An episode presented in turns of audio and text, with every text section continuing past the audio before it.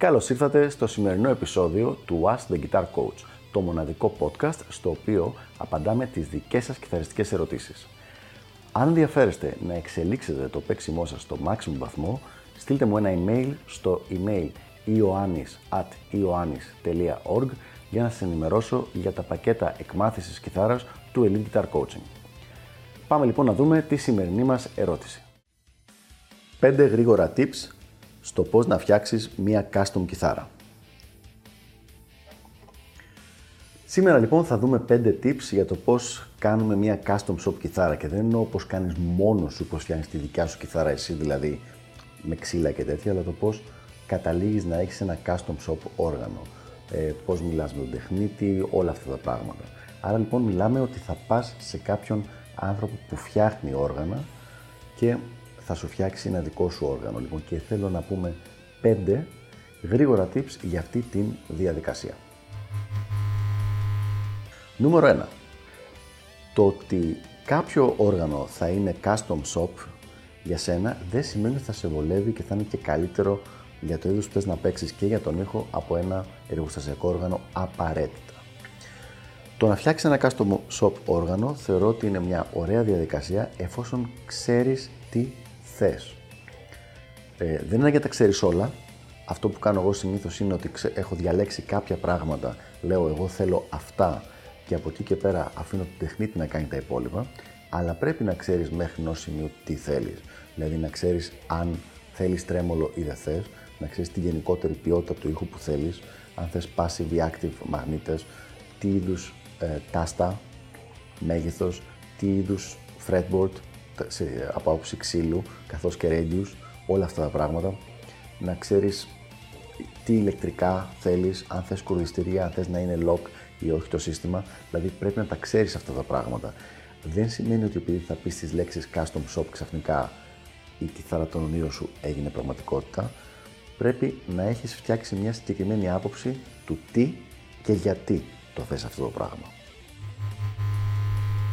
Νούμερο 2 πριν αρχίσει να σκέφτεσαι μεγάλους και πασίγνωστους οργανισμούς με custom κιθάρες όπως είναι η Kiesel και αντίστοιχες τέτοιες εταιρείες, οι οποίες είναι πάρα πολύ καλές κιθάρες, δεν αντιλήγει κανένας, θα πρότεινα να κοιτάξεις τους τοπικούς α, τεχνίτες που κάνουν όργανα.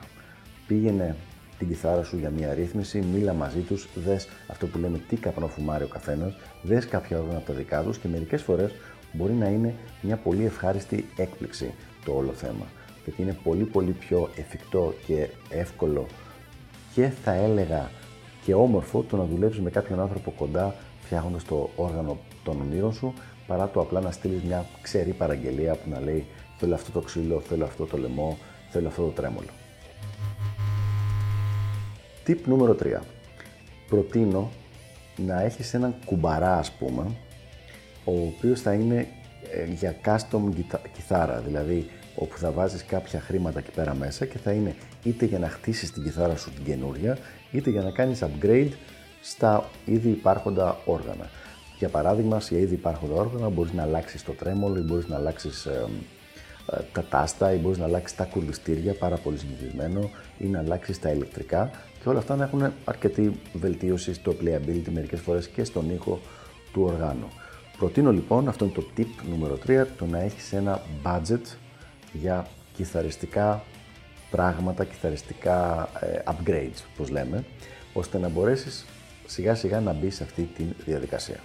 Και πάμε στο tip νούμερο 4.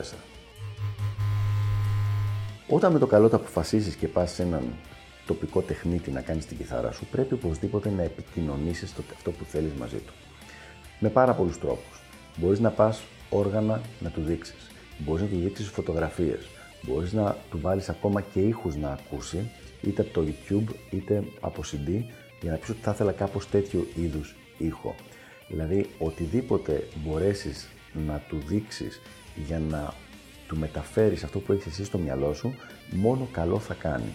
Και είναι ένα παράπονο πολλών τεχνητών ότι πάνε να τους πούνε για κιθάρες και στην πραγματικότητα δεν τους λένε τίποτα ουσιαστικό και τους λένε απλά θα ήθελα μια κιθάρα που να μ' αρέσει. Ενώ υπάρχουν, εννοούν πιο συγκεκριμένα πράγματα, απλά δεν τα επικοινωνούν. Οπότε λοιπόν, βρες φωτογραφίες, Ε, μίλησέ του για κάποιες κιθάρες που έχει παίξει και σε βολεύανε. Πες του ποιοι κιθαρίστες αρέσουν και ποιος ήχος. Έτσι ώστε να υπάρχει ένα κοινό σημείο αναφοράς, ένας κοινός κώδικας επικοινωνίας με τον τεχνίτη, ώστε να κάνει και αυτός ό,τι μπορεί για να σε βοηθήσει και να είστε και δυο χαρούμενοι. Και πάμε τώρα στο νούμερο 5.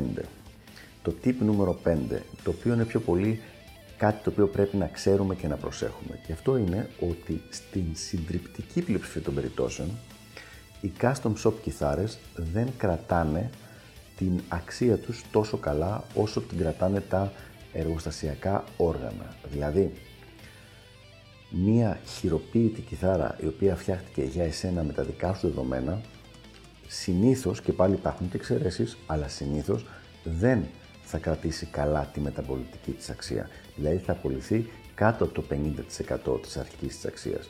Πάρα πολλές φορές βλέπω ειδικά αυτό που λέγεται partcaster, δηλαδή όπου κάποιος έχει πάρει κομμάτια διαφορετικά, ε, λαιμό, ε, σώμα, μαγνήτες, τα οποία μπορεί να έχουν μια πολύ μεγάλη αξία όλα μαζί. Δηλαδή η κιθάρα να έχει ξεπεράσει το 1.000 τα 1.500 ευρώ και τελικά να πουλιέται μεταχειρισμένη ακόμα και είναι σε άψογη κατάσταση στα 3 με 4 εκατοστάρικα.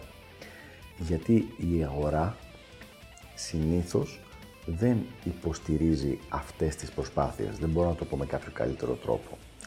Οπότε λοιπόν τι κάνουμε; Ε, που δεν είναι ο σκοπός το να μας αποθαρρύνει από το να κάνουμε μία custom κιθάρα, αλλά είναι σημαντικό να ξέρουμε ότι ουσιαστικά την κιθάρα όταν την κάνεις έτσι, την παντρεύεσαι. Με τα καλά και τα στραβά της υπόθεσης.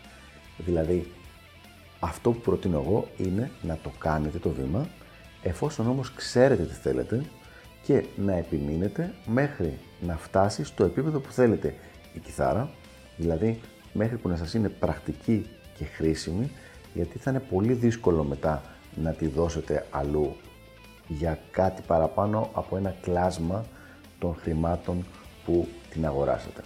Σε αντίθεση με αυτό, αν παίρνετε μια μεταχειρισμένη κιθάρα η οποία μπορεί να έχει αρχική 1200 ευρώ και να την αγοράσετε στα 700, αν αποφασίσετε να την ξαναπουλήσετε, θα πουλιόταν ας πούμε στα 600 ευρώ, θα υπήρχε μια χασούρα 100 ευρώ. Ενώ εδώ η κιθάρα δεν θα άξιζε 1200, θα άξιζε 1500 καινούρια, η, μια custom κιθάρα και μπορεί να πάει και πολύ πολύ παραπάνω και 2 και 2,5 και 3 χιλιάρικα και όταν θα πουλιόταν μετά θα πουλιόταν κάτω από 50% της αξίας της. Αυτά λοιπόν είναι 5 tips για το θέμα το custom shop κιθαρών και το πώς να φτιάξετε ένα custom όργανο, πράγματα τα οποία θεωρώ ότι θα ήταν χρήσιμο να ξέρετε και να σας βοηθήσουν στην όλη διαδικασία. Ελπίζω να βοήθησα λοιπόν και τα λέμε στο επόμενο επεισόδιο του Ask the Guitar Coach. Μην ξεχάσετε ό,τι σχόλια θέλετε αφήστε από κάτω ότι ερωτήσεις υπάρχουν καθώς και τις δικές σας απόψεις και οπτικές γωνίες για το συγκεκριμένο θέμα. Γεια χαρά!